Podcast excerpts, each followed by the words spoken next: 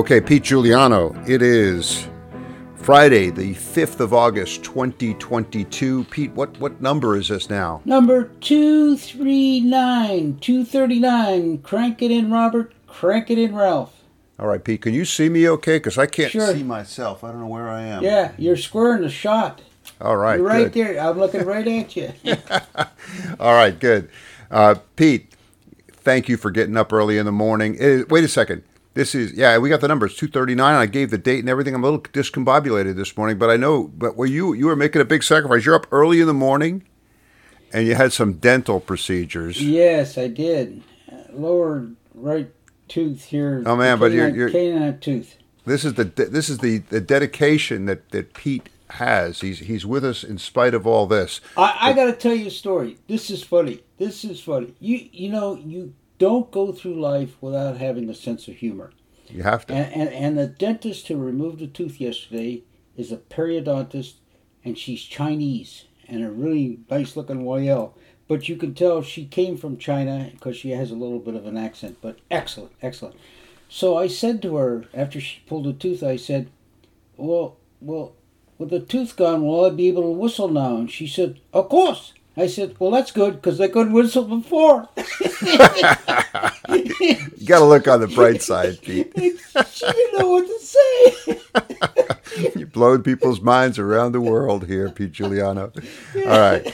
Hey, listen, we got a lot. We got a lot to cover here, and I know your your time is really you're on a time crunch lately, Yes. so we're gonna we're gonna get right to it, man. Travel log. I was thinking, what can we put in the travel log? And I guess the best thing we could put this month is not travel that I've done or you've done, but that we've all done through the James Webb mm. Space Telescope. A huge success.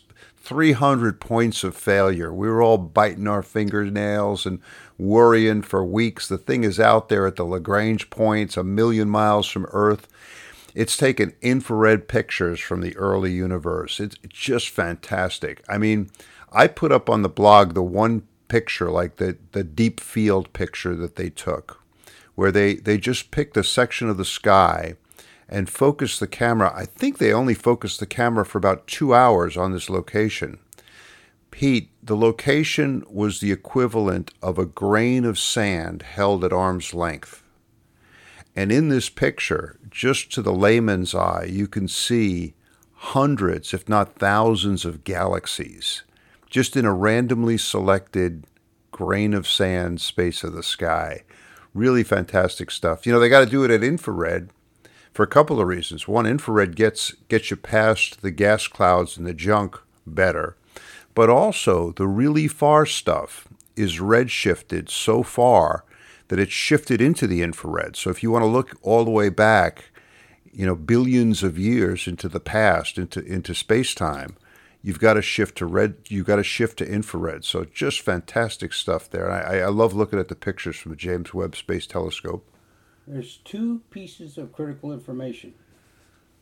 That was designed 10 years ago. Yep. 10 years ago. Just think what's being designed today and what's in what's in the Webb follow on. Oh man, I know. That's, that was 10 year old technology in there. So we've got to keep that in mind. Uh, just amazing. It's just amazing stuff. The other thing I found out, sort of in this along the same lines, is uh, I was in a Barnes and Noble bookstore uh, uh, the other day, and I, I was looking at Sky and Telescope magazine, and I started remembering it's about time for Mars to return to opposition. I remember, you know, it was two years ago that I was looking at at Mars. Thanksgiving. Right, I right, and I, you know, I, it, it was really, really good. But but now it's coming back to opposition a little bit later. It's going to be in, in opposition in early December. So I'm going to get my telescope ready and go out there and start observing Mars again. It's going to be good times. Pete, I, I maybe I'll do my bench first because you've been kind of under the gun and under the weather here a little bit.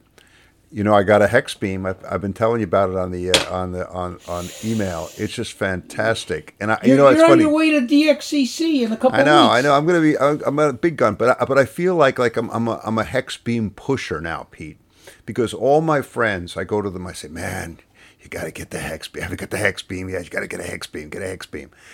But it's it's been really a it's been a game changer for me. I mean, I had a Moxon up there before, but the Moxon was kind of wasn't that great, and it was only for 17 meters. This hex beam that I've got, I got the K4 KIO hex beam, and I'm, I'm spinning it around with the, the old TV rotor that I used to spin the Moxon.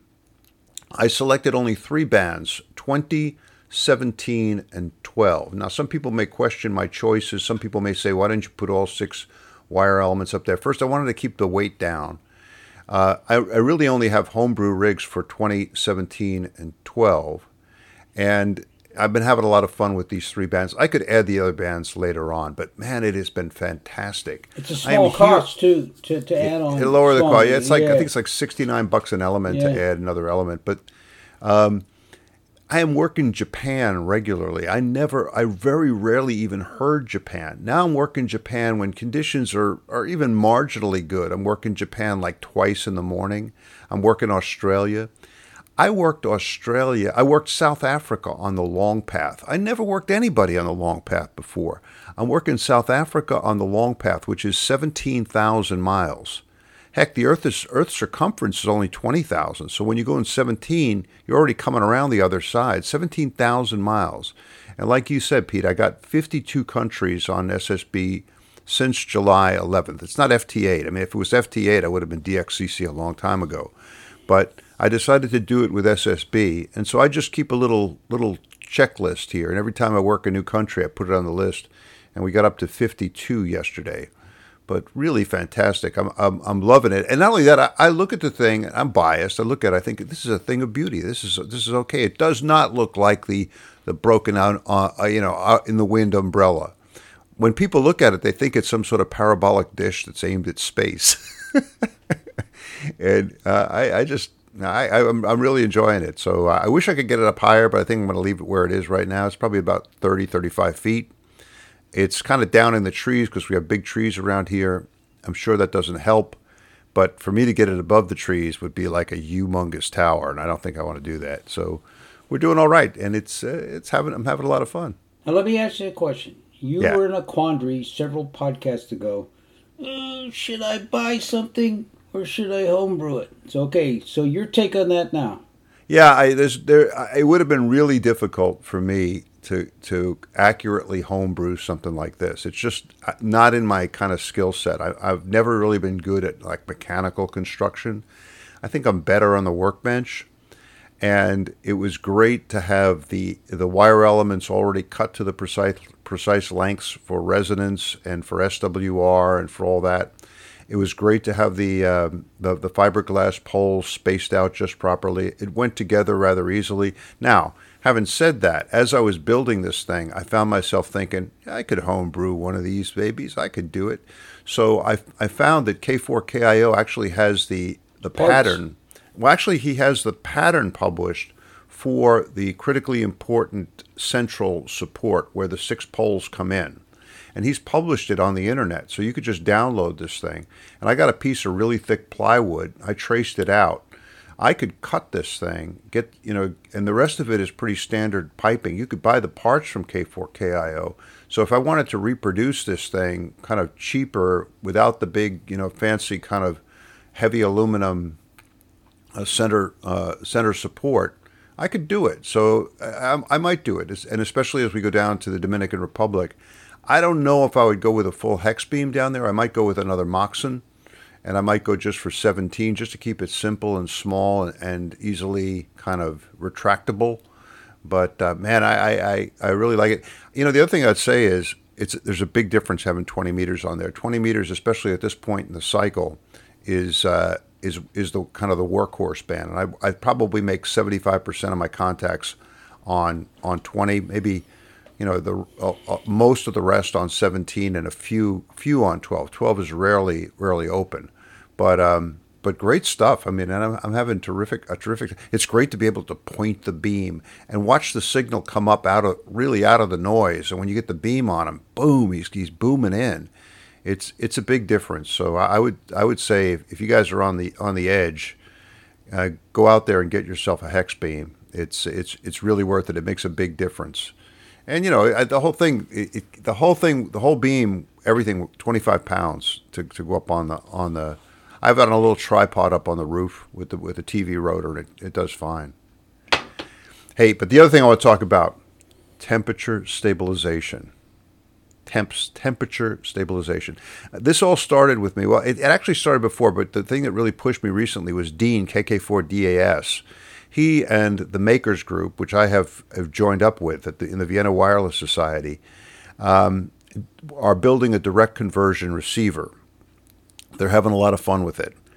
And I and Dean remembered that I had built one using a ceramic resonator as the VFO. So he said, "Let me see if I could use a ceramic resonator for a VSO, VFO, perhaps to, to come up with a kind of an analog VFO that could be presented as sort of a sidecar project to the to the makers group."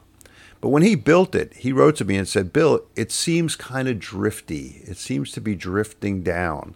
So I pulled out the one that I built. You know, he was right it's drifting. It's drifting down, and it's drifting down too much. So then I said, okay, and I, and I think I think the component that was causing the drift, I may be wrong, but I think it was the the the um, the, the ceramic resonator was actually the one that was drawn. Uh, the way I tested it is I just moved the hot soldering iron close to it, mm. And as soon as it got a little bit hotter, boom, the frequency went went went down. So I think that might have been the component. And that's a bad sign because that's that's kind of at the heart of the whole thing. That's that's the main source of stability. That wouldn't happen if you were using a, a real crystal. So I said, okay, let me try to build an LCVFO. So I, I, I got I built an LCVFO, and this got me more into temperature stabilization because even sometimes, even if I built the LCVFO using all of the, the kind of the NP0 parts, the air core coil, the solid construction, the all the tricks that go into making a stable VFO, still I would find that the thing was drifty. Now, it's really good to understand what's going on with drift. And for me, the best source of information on this was the VFO video done by Mike Mike Murphy, WU2D. If you go to his YouTube channel, he has VFO uh, construction number two, the second video, in which he really focuses on drift. And when you read the articles on drift, you'll get all kinds of different information, some of it quite kind of confusing. But the bottom line is what Mike gets to. What you'll usually find is after you built the VFO and after you've let it cool down overnight from the soldering iron, You'll turn it on, and if you put a frequency counter on it, or even if you just listen to it, you'll find that it's drifting slowly down, down, down. And you got to ask yourself, what does this mean? This means that one of the components in there has a positive temperature coefficient. It's contradictory. The frequency is going down, down, down because you have a component in there that has a positive temperature coefficient. The positive temperature coefficient means that as this thing heats up, the reactance of the component also increases. Now, the main suspect is usually the coil. Okay? So what's happening is as this thing heats up naturally, because you're running power through it, so it's heating up slightly. As it heats up, the inductive reactance increases. And knowing the formula for resonant frequency, as the inductive reactance increases, the down. frequency goes down, down, down. This is the most important fact that you need to understand about stability, drift, and temperature compensation as you approach it. Because the only way to counteract this, the only simple way to counteract it, is to try to include in the in the VFO components with a negative temperature coefficient. All right. So there's there are, there are all kinds of formulas that you could use to figure it out. There's and and uh, people have recommended the construction of simple little ovens with thermometers and everything else, and that's all good. I might try that later on. But I did with one of them was I just said, all right, I know that I have this temp this this drift, so I'm going to try to include now some negative temperature coefficient components. I went through the junk box and wow, I found a bunch of fixed ceramic capacitors that are marked like N150, N750, N250. This indicates that they are not NP zeros, but they have negative temperature coefficient. So then I tried, in the tried and true ham radio style, just some cut and try. I would take out an NP0 cap and put in uh, an N150, and then I would watch it and see did it affect the drift. Sometimes it went overboard. I put too much negative temperature coefficient in there, and then the frequency would start going up, up, up. Nope, too much. Go back, put a little bit less, and I did this just a, a, a few rounds until I got one of the the VFOs really stabilized. So all I, I really want to say is that temperature compensation is not as scary as it sounds. The most important thing is to start out with an understanding of what's going on in your particular VFO. To have on hand a stock of really this and really the fact that almost all of these temperature compensation caps that I found had negative coefficients, negative. I didn't find a single one with positive, right? Because the, the problem is the coil, okay? The problem is that the overall VFO starts out with a positive temperature coefficient, and you need to kind of counteract it by including components that have a negative temperature coefficient. So this has become something of a new hobby for me temperature compensating VFOs. Why not? Yeah, why not? it's kind of an obsession. Uh, I'm also, Pete, following up on what you said, and I'm continuing to, to buy components from HT37s and HT32s. You'll see one of them back over here. I bought a, a VFO off eBay. It's it, the other thing I found is one of the techniques that they use at, and Hallicrafters was the one that really started this and invented the circuit. There's a little split stator cap that you have you have a split stator cap in there, and then you have two capacitors of the same value but with different temperature coefficients. And so this makes the cut and try a lot easier. You could just sit there without soldering anything and just change that capacitor around. You're not changing the overall capacitance added to the circuit. The only thing you're doing is you move that split stator cap, you're shifting from a negative temperature coefficient to a positive or from a negative to a zero and you're just adding a certain amount of negative temperature coefficient component in there. So that's a pretty neat circuit. I found out that they they they they they patented it. So that was that was a lot of fun. So anyway, temperature compensation not as scary as it may seem. This leads us to another rig, Pete, another one, Polyakov. While I was thinking about this, and again, I blame Dean KK4DAS, who now is the, the president of the Vienna Wireless Society. I've been getting back into this Vienna Wireless too. I've been going to their, they have luncheons every week.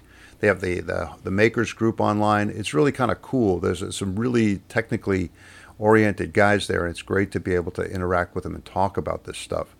But anyway, Dean reminded me that there's another way that you could achieve more stable VFOs, and that is by running the VFO at a much lower frequency. I'm not talking about heterodyning the VFOs, about running it with a with a mixer and another crystal. That's another technique. But this technique is is really particularly useful for receivers, direct conversion receivers aimed at 80 and 40 meters. The circuit is called the Polyakov, named after a guy in Russia who came up with it and it, it's really pretty cool. I have a, a, a, schematic of the receiver down on the bottom of the, the, the podcast uh, page for this episode. But really, it is, it comes down to two diodes and a switch. When the switch connects the two diodes, what the, what the mixer is doing is it's sampling the RF signal twice each cycle of the VFO.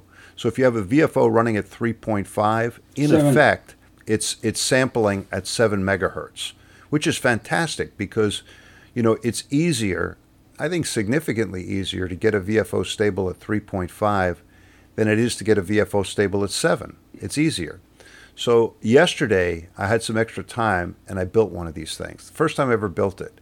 And it, it is really cool. It's it's actually called the Louser Plus, and it was put on uh, on Sprat back in way way back in 2002. Louser, I found out, is um, it was it was it was it was put out by a ham in Germany called DK2RS. Louser, I looked it up this morning. It means young rascal or imp. There you go. Louser, the Louser Plus. Anyway, um, I, I got this thing working and it was fantastic. There's no there's no front end. There's no amplification. The only amplification is the AF amp. All right. So the signal comes in. It goes through one little LC circuit, hits the two diodes, mixes with the signal from the VFO, and boom, it's off to the audio amplifier. And I put this thing together, and within minutes, I was listening to W1AW on 40 meters with the VFO running down at around 3.5 megahertz. Fantastic stuff. I really like this circuit because it's it's a really good look at how switching mixers work.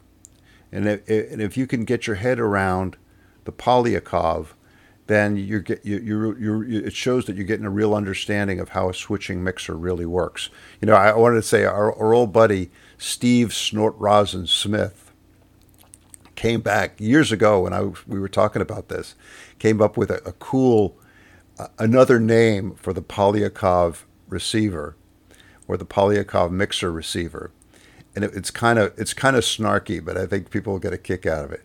He calls the whole thing Vlad the Inhaler. Yeah, there you go.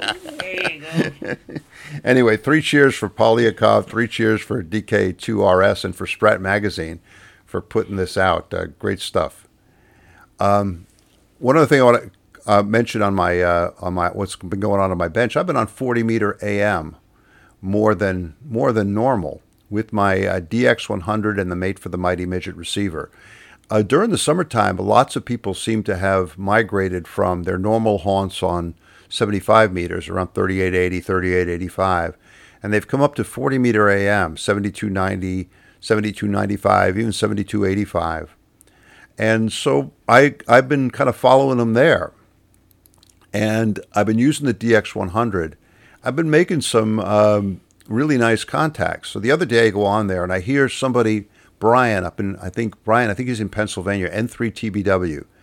And we're just about to start a contact, and then poof, the DX100 goes toes up. You know the feeling. It goes all of a sudden, right at the bad moment, it goes bad. So I was looking at things. And not only that, the DX100 is not a fun rig to troubleshoot. Hernia First City. Huh? Hernia City. Yeah, I know. You could hurt your back with this thing. You could crush your fingers. There's all kinds of high voltage floating around in there. There's components that are older than I am. I mean, but anyway, I decided, okay, my troubleshooting instincts kicked in, and I said, okay, what's wrong with this thing? There's no power out. It's not putting out the 100 watts of carrier. From the front panel, you can you could tell whether the oscillator is running or not. So I tested to see if the oscillator the oscillator wasn't running. So that'll do it if the oscillator is not running on a DX100, there's not going to be any power out. So I took a quick look at the schematic. There's only three tubes in the oscillator. When a rig like this fails, it's almost always a tube failing. The other components have been in there for 60 years. They haven't failed yet. They're probably not going to fail. Uh, I think the electrolytics have already been replaced on this thing. So I, I looked at the three tubes. The 6AU, 6AU6 is, in the, is the actual oscillator tube in the VFO. They have a 12BY7 as a buffer and I think a 5763 as a driver, something like that. But anyway, I, I just went in there and I said, okay, I'm going to just swap out these tubes. First, I swapped out a 6AU6. Boom, the oscillator's still dead. That's not the problem. Put the original 6AU6 back in. Swap out a 12BY7. Boom, the thing works. So it was probably the 12BY7 tube. But I was talking to somebody who's kind of a tube guy, and he was he expressed some sort of um, surprised that the 12BY7 went bad. He goes, Those tubes never go bad. Why did that 12BY7 go bad? So if anybody can share their experiences with the 12BY7, I'm looking at you, Grayson. Uh, but let me know is it, is it is it really that unusual for a 12BY7 yes. to go yes. bad? What do you think, Pete? Yes, it's unusual. It's unusual, yeah. As a matter of fact, the 12BY7 is is the driver tube in more transceivers than you can shake a stick at uh, except for the Collins, which uses 6CL6, but a lot of them, like in the Heath kit, uh, is 12BY7, uh, and the National Hallicrafters, they all use the 12BY7. So, yeah, that is unusual. Yeah, I know. I, I, I it may be Swan. The, the, huh? And the Swan, all the Swan rigs use yeah. 12BY7. The only other thing I could think of is maybe the, the, the, tube socket got corroded over time, and when I swapped it out, I, I I resolved the corrosion thing, but that's kind of unusual too. So I may send this 12BY7 to Grayson for analysis in his fleet of tube testers that he has out there at the Grayson Labs. So I, I might see. But this, Yeah. anyway, it, it fixed it. And I got back on the air on 40. And I must say, I want to say one thing. I had a really nice QSO with a guy who's a bit of a, a legend, a controversial figure, a colorful character, as we would say in the ham radio world. In the ham radio world, when you describe something as somebody as a colorful character, that's saying something. I'm talking about uh, Tim, WA1HLR. And Oh, yeah. I, I, one day, I, I just recently, after doing this repair, I turned on the rig and I heard Tim calling CQ from Maine. And he was coming in really strong. So I gave him a call. You know, we had a really nice contact, the two of us. It was good, good talking to him. He is, in my mind, kind of almost like a Frank Jones kind of character. He has a following among the AM people, and he really knows his stuff in terms of AM transmitters. I told him about my DX100, and he told me the things that I need to do to bring it up to snuff. Holy cow, a lot of work. I don't know. I, I may. I may I may do some of it, but I, I a lot of it just seems like a, a, lot of work. But anyway, it was really good to talk to Tim, and he was uh, and I was really grateful that he took the time to walk me through what needs to be done to bring a DX100 into the 21st century. So I've been having fun. I mean, it's it's kind of a weird combination. It's like sometimes I'm on 17 meters with the hex beam, and a few minutes later I'm on 40 meter AM with the DX100. It's kind of a kind of a switch. So anyway, fun. A couple other things I want to mention. Just um, one other thing. I got my Dominican license, Pete. Yes. I got it. I am. I am. I am now officially Hotel India Seven, Stroke November Two Charlie Quebec Radio.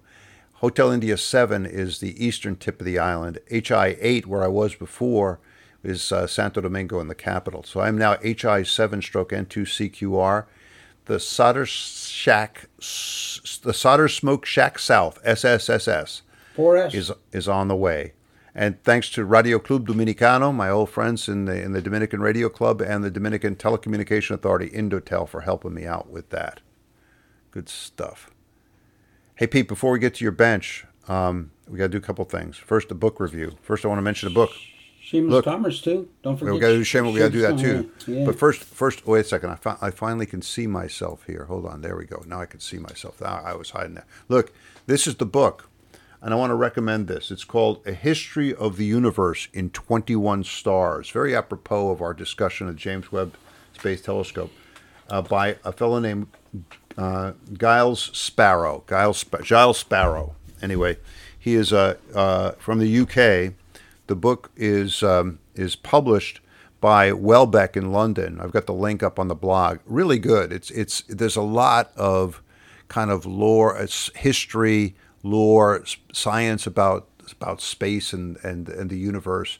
And I, I really like he has 21 chapters covering 21 stars, and it's it's a very pleasant read. It includes a lot of human information about the people who are making these discoveries and he presents a lot of scientific information in a lot of really easy easy to digest fashion. So if you're looking for a, a summer read, something to take to the beach, that's a good one. And of course, I, Atoms to Amperes. That's the other one I want to push here right now. This is the the book by F. A. Wilson from Atoms to Amperes. Somebody put it up on the web. It's a free download. And so I would say, yeah, go for it. It's it's there. I got the link up on the blog, and I'll try to put it up on this page too. But Pete, that brings us to the shameless commerce division that you just mentioned. Um, we have to we have to talk about our old friend Todd K7TFC from Portland. Oh, Why do you say that? he's well, look where he's vacationing in France. No, he well he's he's gone from France. He's now in Spain. Spain. He's in Spain. They, well, hold on a second. I'm, I'm I have a very high tech note system here.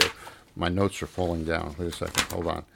Um, I use a piece of masking tape and I tape it onto the bottom of the camera. People can see me doing this. It's embarrassing. All right, look. But but Todd is in. He's vacationing in Europe with his daughters. He's had a good time, and he and he he's having a great. Day. It's a good time in Paris. He's having even a better time in Spain, my old stomping ground. So good luck on the trip there. Todd should be coming back today. He's coming back today. So the trip is over. But before he left, he and I were talking about his uh, his new kind of parts boards kit company.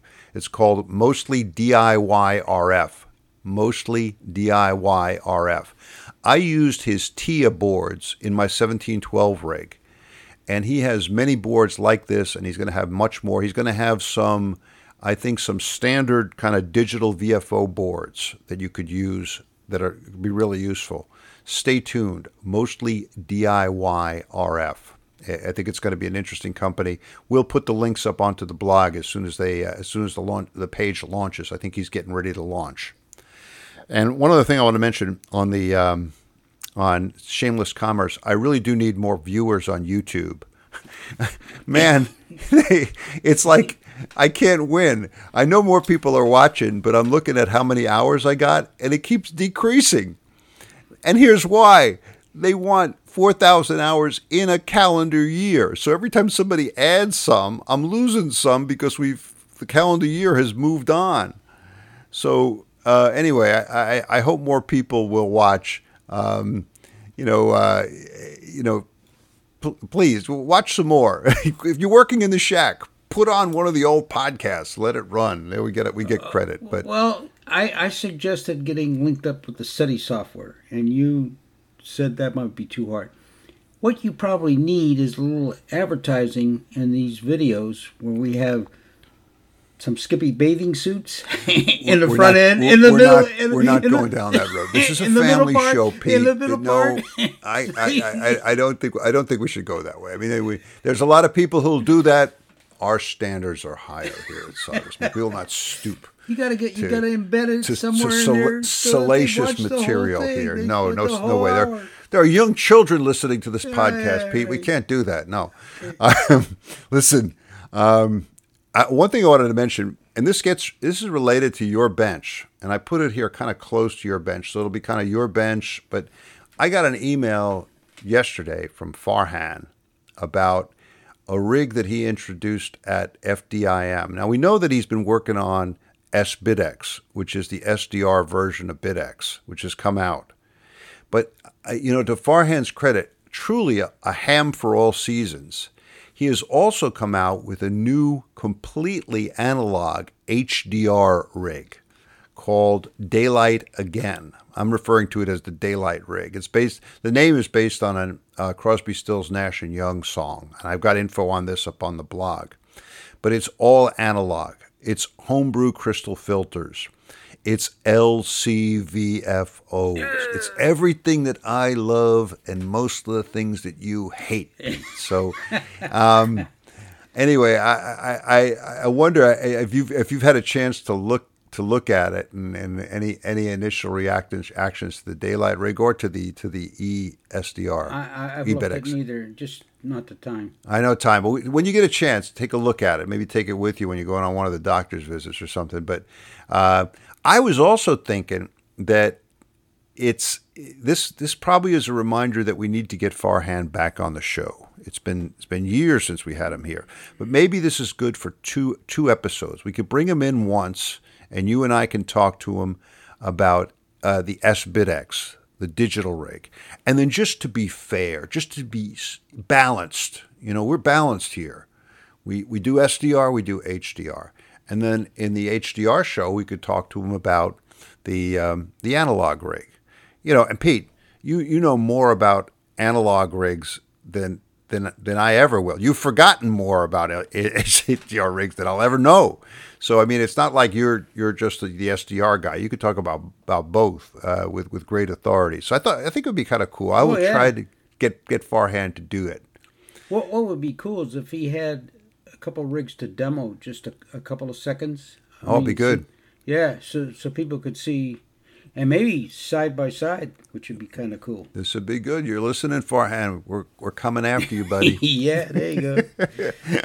hey, Pete. What I know your your time is very limited, uh, but you know one thing. Even though Pete's time is very limited, he uses what time's available to continue to share a lot of tribal knowledge, tribal wisdom. He gets a lot of emails a lot of people asking him questions, and he's always very gracious in responding. But uh, tell us, if anything, what's been on your bench? What you've been up to radio wise, Pete? Well, one thing I got working on, but kind of stalled a little bit because I ran into a problem. I built a tube rig, a wireless set, and uh, really kind of cool because uh, it has a front panel that's got a digital VFO, which which is kind of like you got the tubes in the back and you got the digital VFO in the front.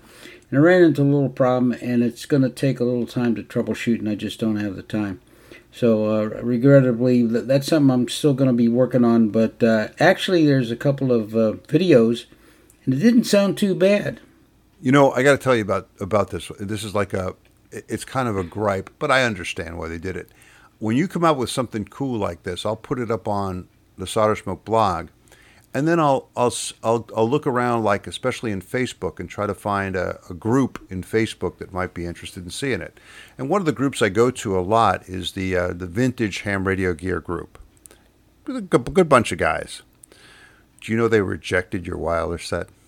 Ooh, well, eh, well, it's got the Digi VFO up front, you know, and that those are the rules. So I, I didn't complain. Okay, I I thought to myself their loss, their loss. You know, it's uh, you know, yeah. but uh, most most all the other stuff gets gets on there, no problem. But I, I, thought that was a really cool kind of mixture of technologies there. Yes, yes, the old and the new. Yes, absolutely. Hey, I want to just shift gears a second and talk a little bit about something that you shared with me yesterday. You sent me an email about the ARRL.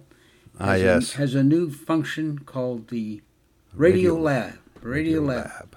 And and I looked at that and I took two steps back and I'm going to just do a small rant and maybe just share some of my concerns.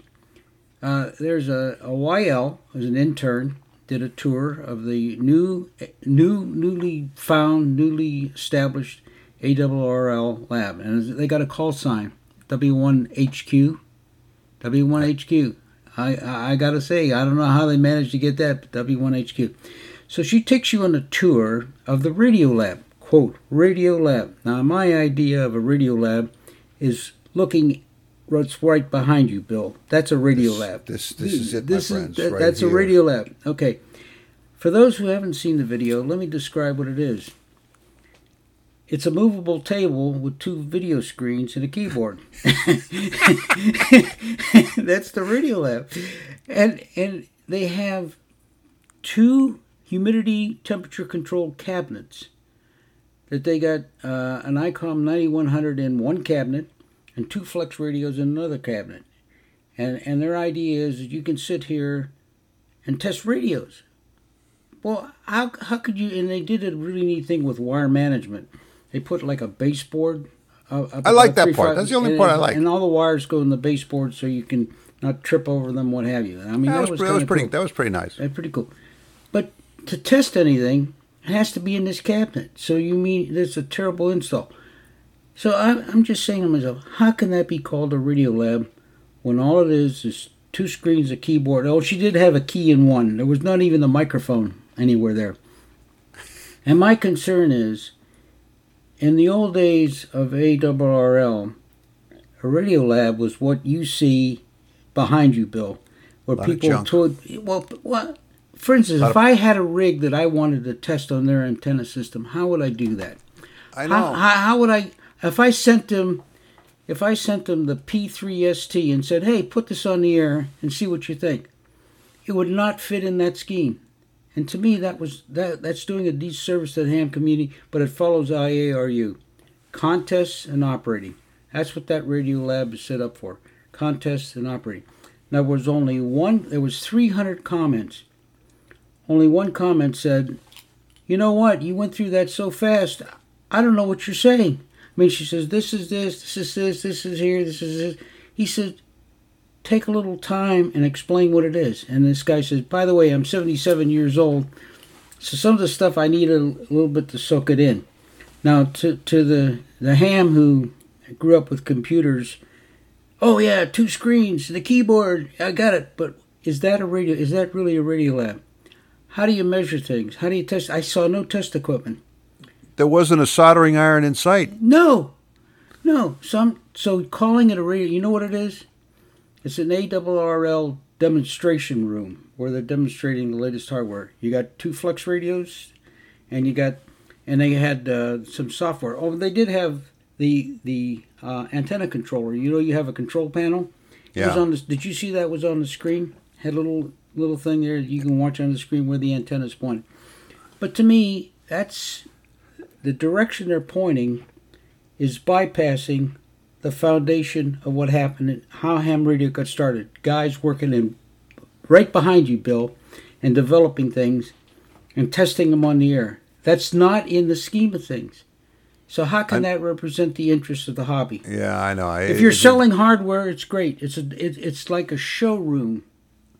Yeah, but it's like like we always said. I mean, selling that hardware is very similar to selling a new cell phone, an iPhone 13 or something. You yeah. know, because you the, the in the end, the user has about as much kind of emotional connection with the iPhone 13 as he or she does to the ICOM 7300 or, or any rig like that, where they're so complicated that they wouldn't even dream of opening the thing up. If it breaks, they just send it in a box back to the manufacturer, and it's it's just it's a different it's a different approach. It's it's in many ways it's almost like a different hobby. Uh, you know, I, I, I think you've had the same experience I have, where you run into somebody and you find out that they're a ham, and you say, "Oh, great!" And at first you think, "Well, we must share common interests," and then they start talking about how their only interests are uh, contesting, contesting, yeah, and, and and you're like, well, good luck with that. You know, have fun. But Yeah. that's not what I do. You know, it's Yeah. not my thing. And and so uh, I, I I too I, I mean the, the the the poor intern she did a she did a good job. Oh, was yeah. ob- obviously I, she was I'm trying. here. I'm thinking the Yeah, I know, I know, but but but the but the but the league behind it, it's uh, it is it is it is kind of disappointing. Let me circle back to your first comments about your being. Ah, yes. 52 countries, and none of that was on commercial gear. Right. It was all on the homebrew, all the 52 homebrew stuff. countries. You're on your way to DXCC using homebrew equipment. Yep.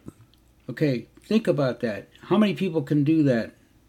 Because it's not being fostered as a part of the hobby. I know it's it, it, it is possible. A lot of, a lot of hams just when you talk to them, you tell them you're running homebrew gear. They're they're actually kind of incredulous. They just don't think it's possible. They, they you know they they uh, some of them remember vaguely doing it unsuccessfully as a, a teenager. Others have grown up in an era where nobody did it, and they just didn't think it was it was possible. So. Um, it is it is possible. I, I want to share with you a couple of emails. There's a, a guy in South Africa, Mike.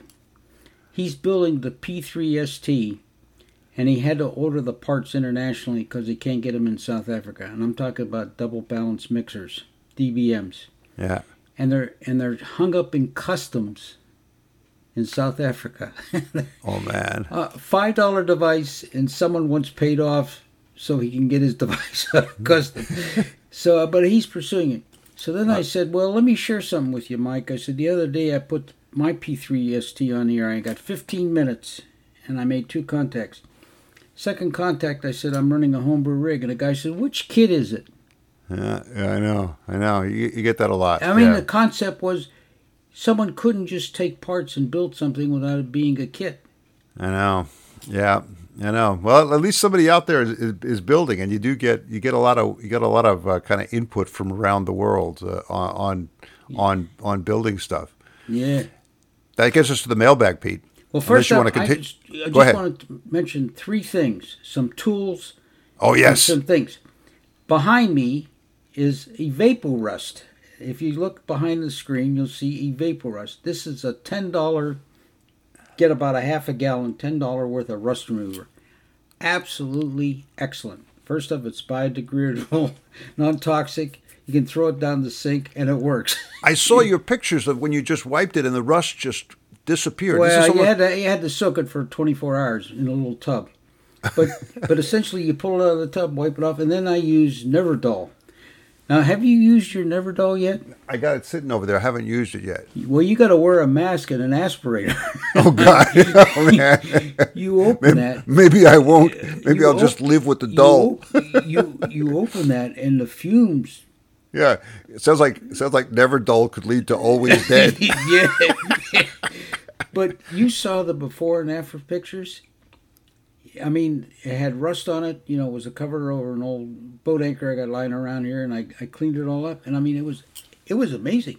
That's I good. mean, It's good. It was amazing that you can do that. And the second thing is, I bought an air compressor. I, I have that there. That looks such a great idea. I wish I had one. Well, my daughter did a did a job for somebody.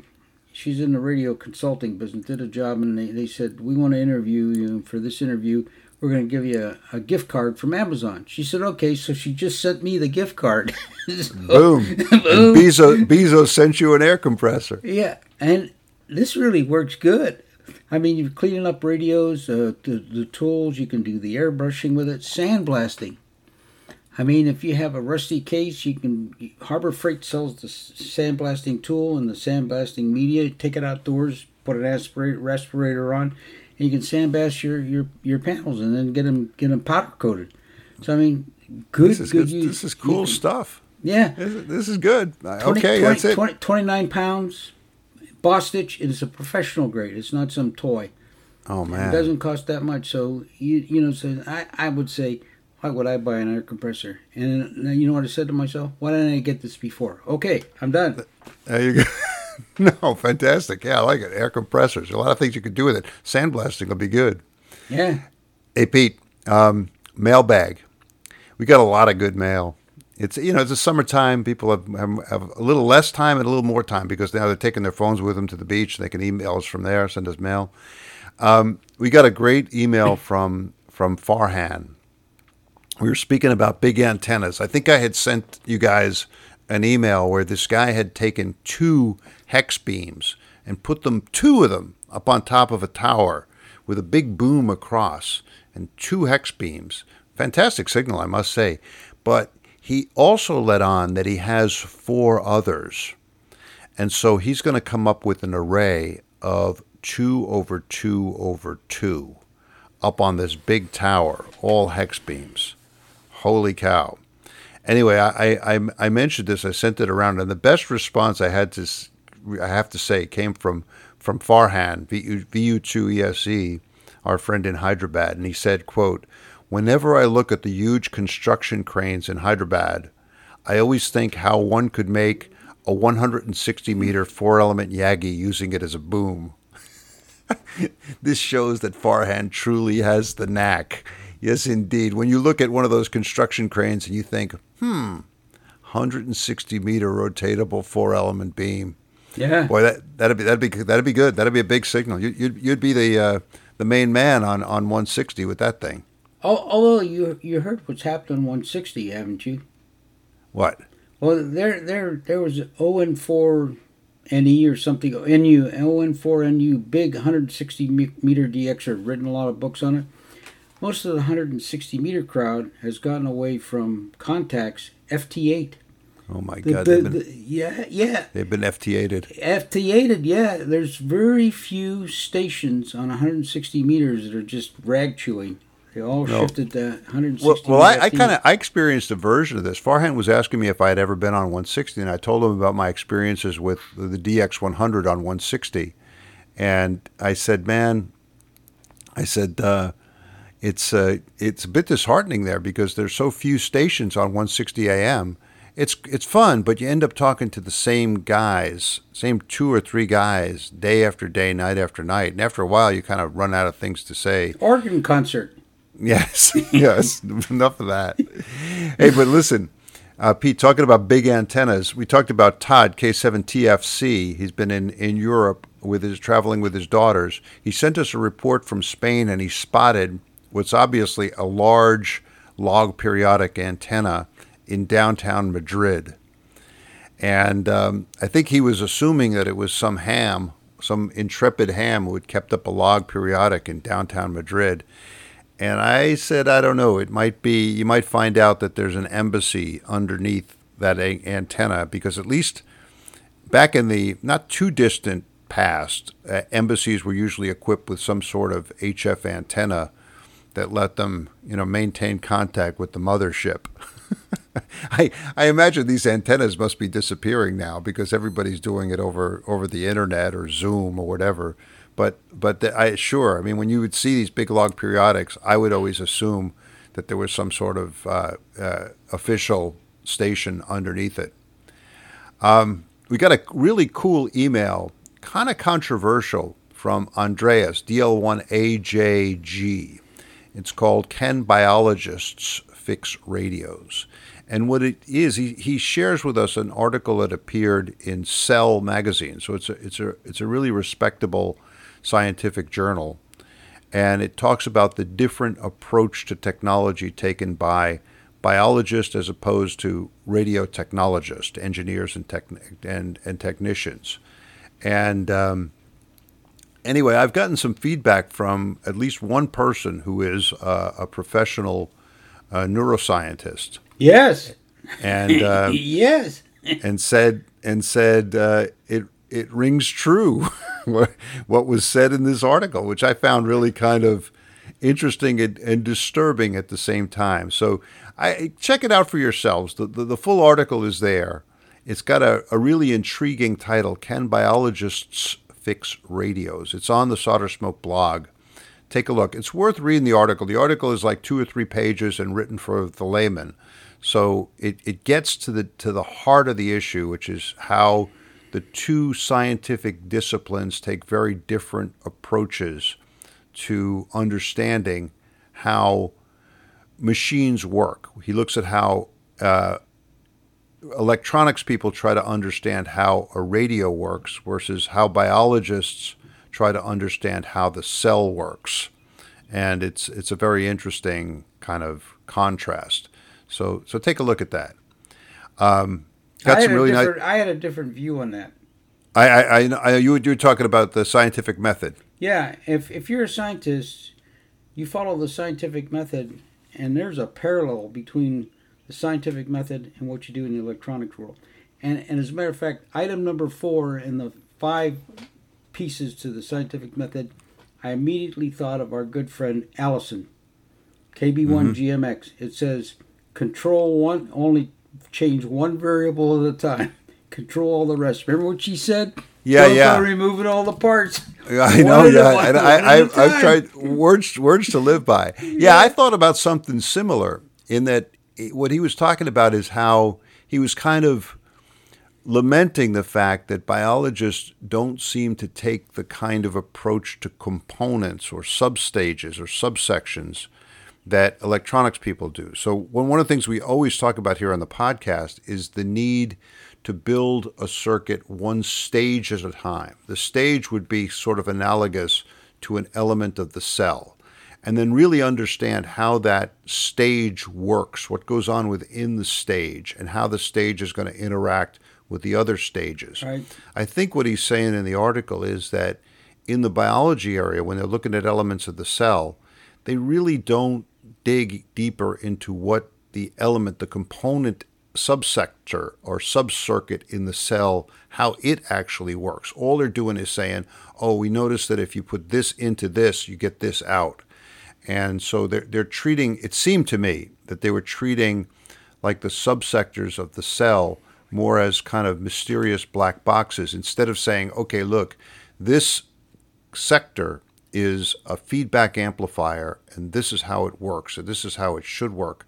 And that kind of understanding that we have in the radio world doesn't exist in the in the, the cellular biology world. And that's why he was saying that that there's been a, quite a bit of confusion there. But it, I thought it was really interesting. And and he he the guy Andreas who sent it to us is a professional biologist and is a homebrewing radio amateur. So uh, so I think it was it was an interesting look at at different at two different worlds. Um, we got a really nice email from Janice, AB2RA. She runs a website called Wireless Girl. She is an expert on Hammarlunds. And I was thinking about working, I was working on my HQ 100. Dean's been working on his HQ 170. And I wrote to, to Janice. And it turned out that Janice was my very first contact using my Tuna Tin 2 transmitter wow. way back when. She too was on homebrew. So, I mean, I built this Tuna Tin 2. I got on 40, made the first contact. I said, the rig here is homebrew. And the person on the other end said, mine too. And I was like, wow. CW is a different world. and to a certain extent it is, but unfortunately, homebrew is almost as rare there as it is on phone. But anyway, uh, at Janice, AB2RA, wireless girl, an expert on Hammarlunds. Great stuff. Got an email, a nice email from Australia, from VK3YE, our friend Peter Parker down there in Melbourne. I had asked about a guy, I found his website, Owen Duffy, VK1OD. I have links on it on on the blog. Owen writes some really, really sharp technical stuff. Some of it pretty deep, some of it more kind of mainstream ham radio stuff. But I just wanted to know who Owen was because I had never heard of this guy before. And he's been putting out some really excellent blog material for a long time. So now I have his, his blog in the uh, in the blog roll along the right hand column of the of the Solder Smoke blog. But Peter told me a little bit of background and told me what how how long Owen has been involved in in the ham radio game. Great stuff.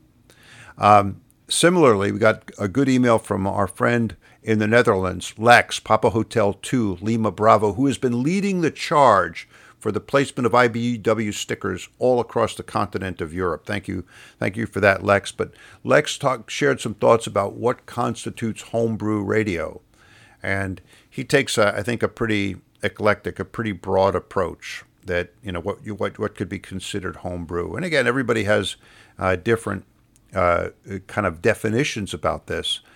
And this brought me to um, a, a, a, comment that I posted about an article in Ham in um, uh, Hackaday. Hackaday had an article on an, a home supposedly homebrew FM receiver. But when you looked at the schematic of the receiver that was supposedly homebrew, it was almost embarrassingly skimpy. There were like five different screenshots of the schematic, but each of the screenshots, all it showed was a little box with three or four wires coming out. Little box, wow. three or four wires coming out. So they were talking like one box was the power supply, one box was the main chip, one box was the oscillator, one box was like the Arduino. And it just connected all these things together. And I, I wrote a comment and I just said, look, everybody's got a different definition. But for me, this stuff is not really homebrew in the way I would understand it because it's just a collection of kind of mysterious black boxes. And the, the mystery, the, the radio, the, the essence of, of the radio has sort of disappeared into those black boxes. Now, people disagreed. Some people agreed, some people disagreed. Again, your mileage may vary.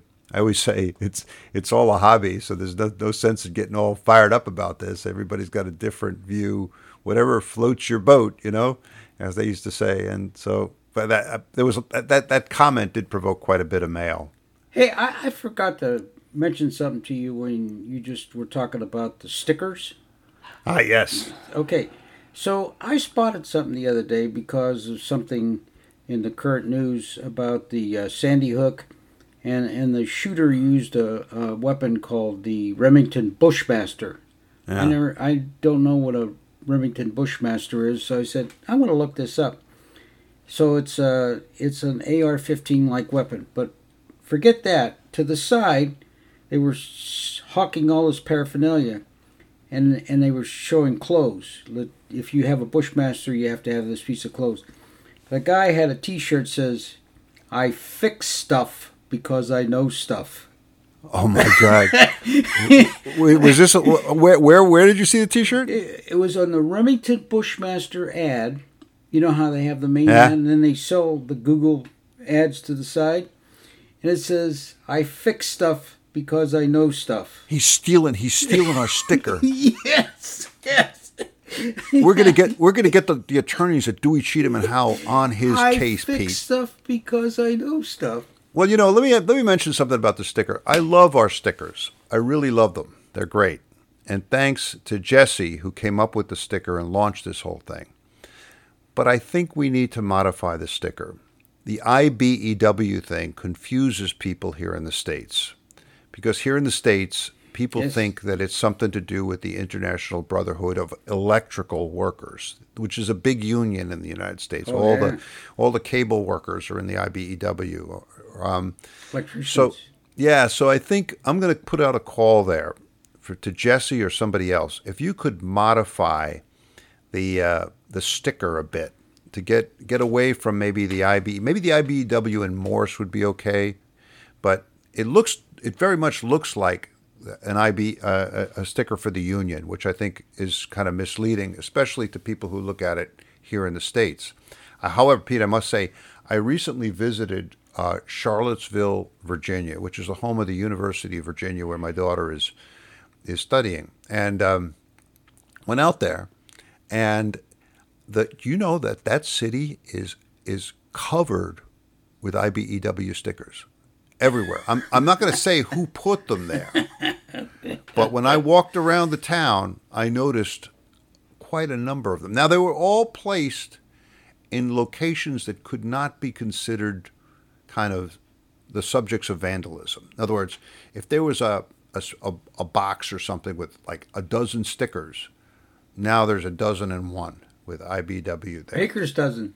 Yeah, you know, there's a sticker culture out there. I didn't even know this was a whole whole thing out there, and and you know, we are we are catching the wave, as I said. But somebody needs to modify the sticker.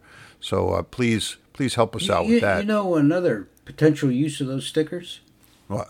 When you send letters in the mail, uh-huh. sticker on the back of the envelope. It mm, could be, could be, it could be good, but I, I think we need visibility. We need to be out yeah. there. We need to be out there. Um, I fix stuff because I know stuff. man, he stole he stole your you stole your slogan, Pete.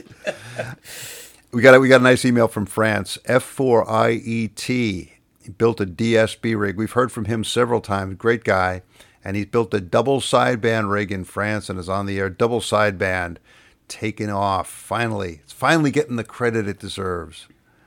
Um, we got an email from Romania from our old friend Cyprian. What a great name. He finally got his ticket. He got a call sign. YO6DXE. Thank you, Cyprian. Good to hear from you.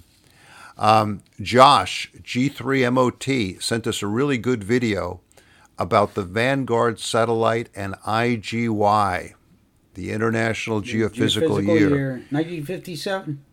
And 57 to 59. Nine, yeah. Yeah, a good time and a good time for propagation, too. Cycle 19. You were on the air I was just getting born. But um, good stuff, man. And, and, the, the video he sent about the Vanguard satellite and all of the things that they learned from the Vanguard satellite, it's amazing.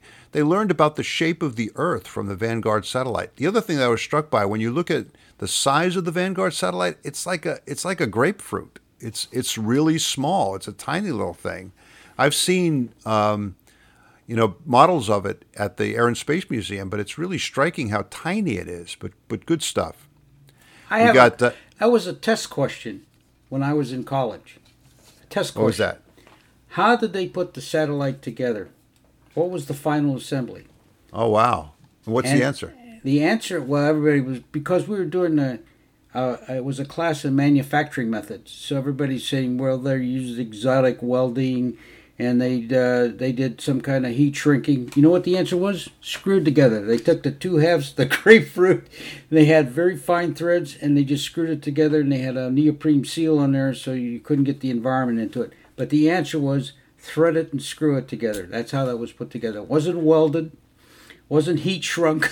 did, did you did you get it right? No. I wouldn't either. good, good, good question. Yeah, but, but it was relevant at the time because this is like in 61, 62. So after the satellite had been up, yeah.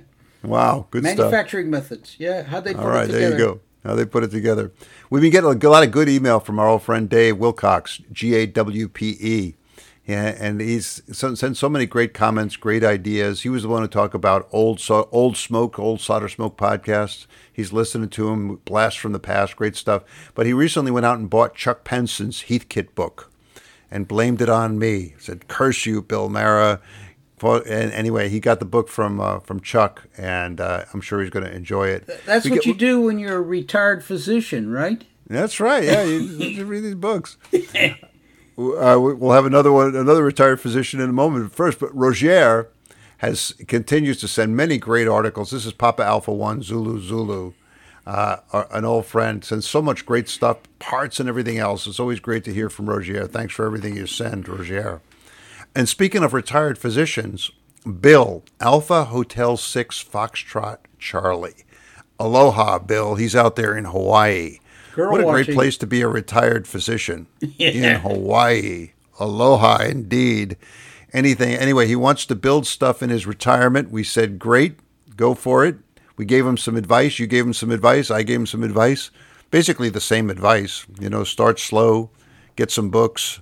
There's no one source of wisdom or knowledge on this. But um, anyway, uh, he, he, he got that, and I will just say, aloha, Bill. Mahalo, mahalo. There you go, man. Have fun. Grayson, KJ7UM, our old buddy, uh, Hollow State for the Radio Amateur, the author of the book, tells us that he's working on an SI 5351. I, I gasped. I, I sat back in my chair. I said, "Is this an indication of the end times? I mean, this this could be when you when you hear that Grayson is working on an SI 5351. Well, you know what? He he saw the wireless set. He saw the I, that's video, it. It's your the video of the wireless set, and he said, "Oh, I got to build one of those." So, he- so now he's doing it. Yeah, I know. That's how it begins. It's like it's like crack cocaine. I'll just try a little bit in the beginning, and the next thing you know, you're hooked. Yeah, yeah. Careful there, Grayson. Stick with the tubes, buddy. Um, Mike, uh, KE0TPE, tells us that he's been trying to help out Solder Smoke by by watching some of the videos, and he says he he watches the videos while monitoring six meters. I said, man, you're gonna have a lot of time to watch videos because you know six meters. But hey, Mike, we appreciate it. K zero KE zero TPE. Thanks very much. Got a nice uh, email from our old buddy Chris KD4 PBJ. He was watching a video. I think it was about parks on the air, and he spotted uh, Don KM4 UDX, who is uh, a well-known member of the Virginia of the Vienna uh, Wireless Society's maker group. Uh, Don is the one who likes to put uh, LEDs all through the circuitry. And I, I, I'm with him. I'm with you, Don. I have the LED on my LM386 board. Great. So uh, he uh, uh, he was spotted by Chris, and Chris sent kudos about the uh, the Parks on the Air video. Great stuff. Well, you know, PBJ's grandmother worked at Hammarlund. Really? I didn't- Yeah, I- he, he that's was right, he told us that, yeah. he told us that she worked on the line. All right, good good stuff. Uh, Mark, WB8YMV is building a super het receiver. Great stuff. That, that puts you in the big leagues right there, Mark. But he's having trouble getting the 455 KC IF can filter to work. Yeah. I, I think, you know, I mean, people have written about how you could make a good filter out of 455 KC IF cans. I think uh, Doug DeMaw wrote about this that you know you just take a bunch of 455 KC IF cans, string them together, and you get a pretty good. I, I've never been able to really make this work well. It's always ends up really broad. So I think you sent him some words of wisdom too. So that was that was good, and we'll uh, we'll, we'll wish him luck. Hang in there, Mark. You're you've got most of it done. Finish up that receiver. Uh, Walter, our old buddy in Florida, KA4KXX, longtime home brewer, Sprat contributor, wrote a great comment on the uh, the Daylight Again rig. I put up, a, you know, Farhan came out with a, blog post in which he details the thinking behind the Daylight Again rig. Great stuff. And uh, uh, Walter puts a good comment on it. I, I think that Farhan's post is going to keep us all busy for a long time uh, because it's filled with so much good information on how to how to build a receiver with modern kind of IMD standards, modern um, dynamic range standards, sensitivity standards, selectivity standards. I, I really, I, I've said before that I want to be more rigorous in my construction, not only of VFOs but of uh, of superhet receivers. And Farhan is a really good mentor through the daylight again rig. I'm going to spend some more time digging into that blog post that he put out. Um, speaking of of uh, India, we got a, a really cool email this morning from Ramakrishnan.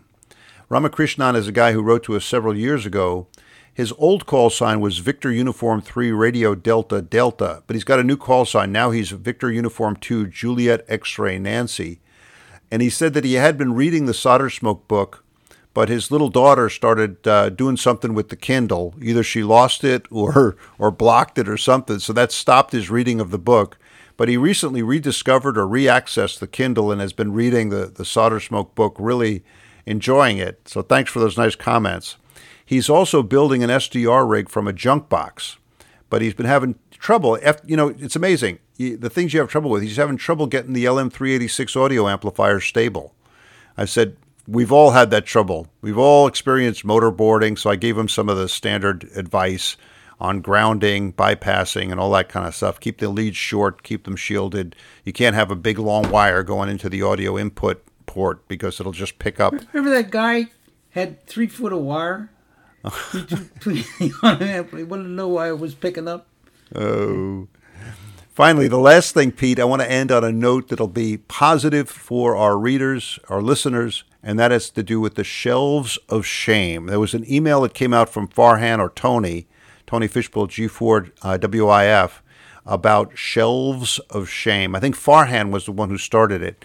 He uh, he has reorganized his shack and he has a large, he said, shelf of shame, rigs that didn't get that he didn't get to work that he just so, sort of gave up on, threw on the shelf. Now he's got them organized in plastic boxes on a top shelf. They're kind of glaring at him. Pete, you very magnanimously pointed out that you've got so many shameful projects that it's become an entire room. yes.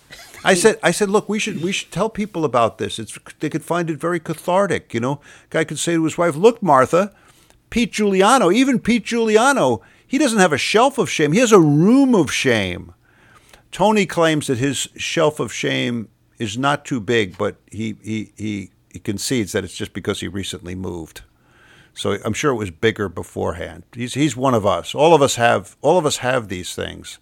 So don't feel bad if you have a shelf of shame. Just remember, Farhan has one, I got one, Pete has a room full of one, and Tony had one before he moved.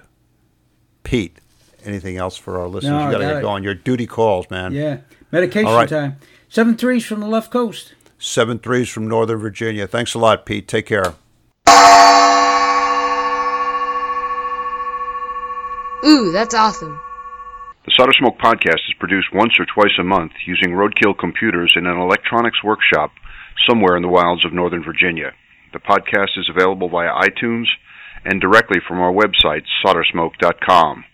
Our blog, the Solder Smoke Daily News, is at soldersmoke.blogspot.com. Send email to soldersmoke, that's one word, at yahoo.com. Solder Smoke is listener supported, and there are many ways you can help keep the podcast going. Please spread the word. Let your friends know about Solder Smoke, the podcast, and our blog. Put links to the podcast and the blog on your websites. Buy a copy of the critically acclaimed book, Solder Smoke Global Adventures in Wireless Electronics, available from Lulu.com.